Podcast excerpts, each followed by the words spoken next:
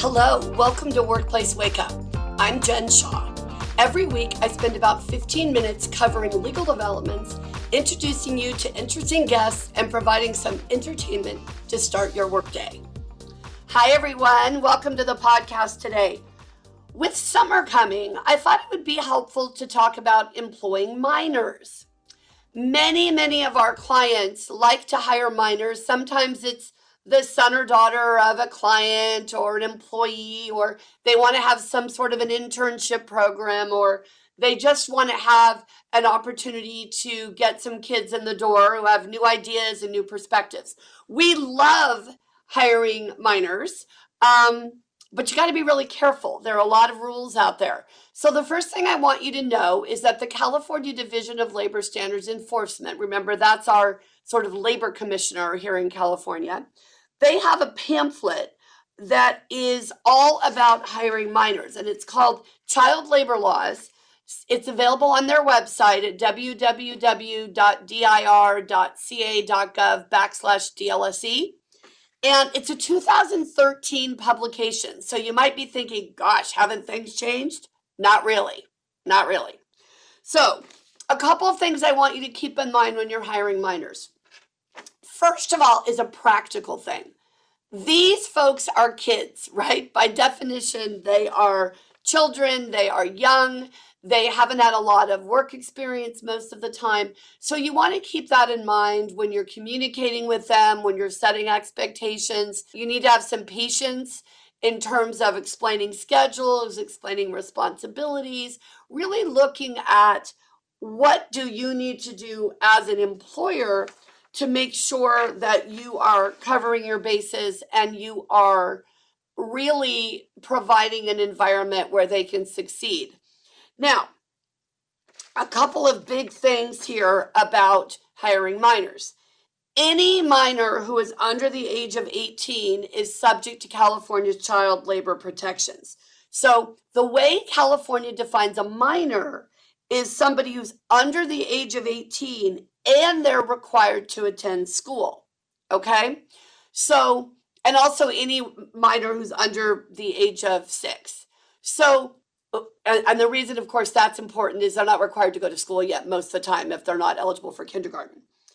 What you need to understand is even if somebody has turned 18, I turned 18 in April of my senior year of high school, I was still subject to the requirements for hiring minors because I was still in school, all right?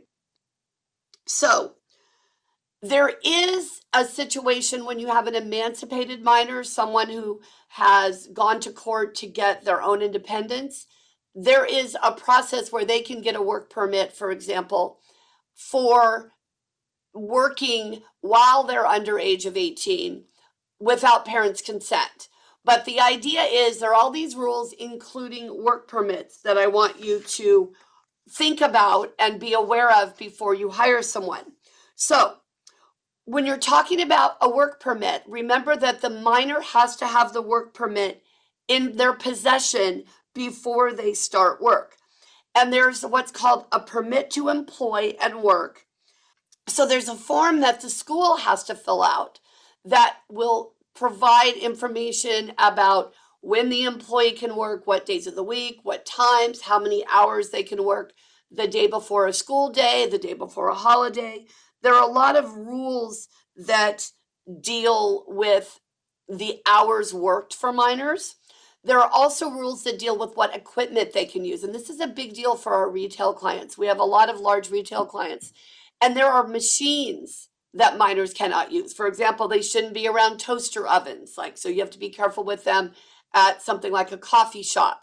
Balers and compactors when you're in a large retail store and you've got boxes that you are breaking down and recycling, or you're compacting trash, you have to be sure that the minors are not going to be involved in that process. You have to make sure keys are taken out of forklifts. They can't drive forklifts. So there are a number of different rules that apply to having a minor in the workplace. Now remember, don't forget, a minor is someone who's under age 18 and still has to go to school, okay? But even if they're 18 years of age or older, if they're still in school, there's still a work permit, okay? Now, one of the things to understand is that the schools are not always as expeditious in issuing these permits as you might like, the work permits. So you do want to really be communicating with the employee, the candidate, to make sure they understand, look, you've got to give me this permit before I can bring you to work. You also need to keep the permits on site. Why? Because the Division of Labor Standards Enforcement can come and visit your place of business anytime, and they will ask you if you're employing minors, and they will ask you to see work permits.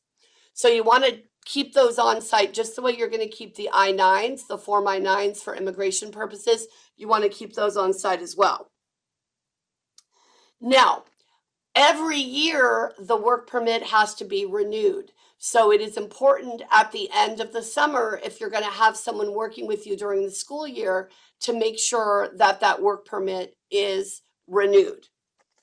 Now, there are some other things to think about with hiring minors.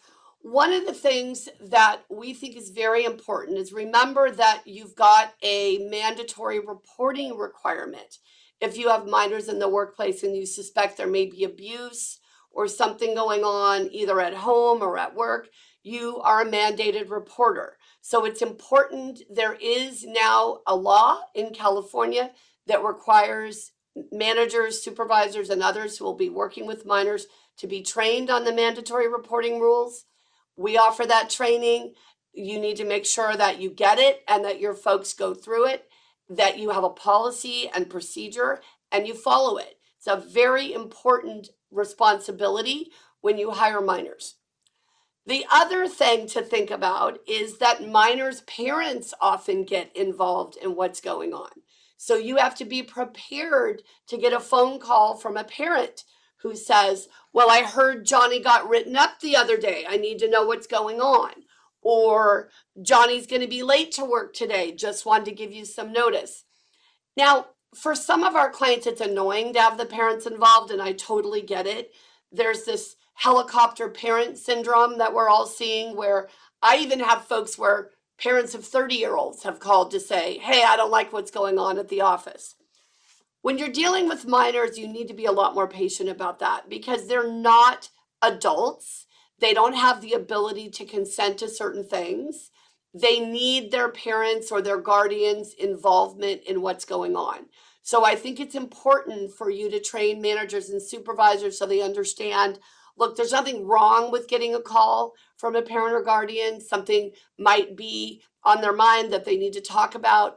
And don't get too caught up in this idea of, well, the minor has a privacy right.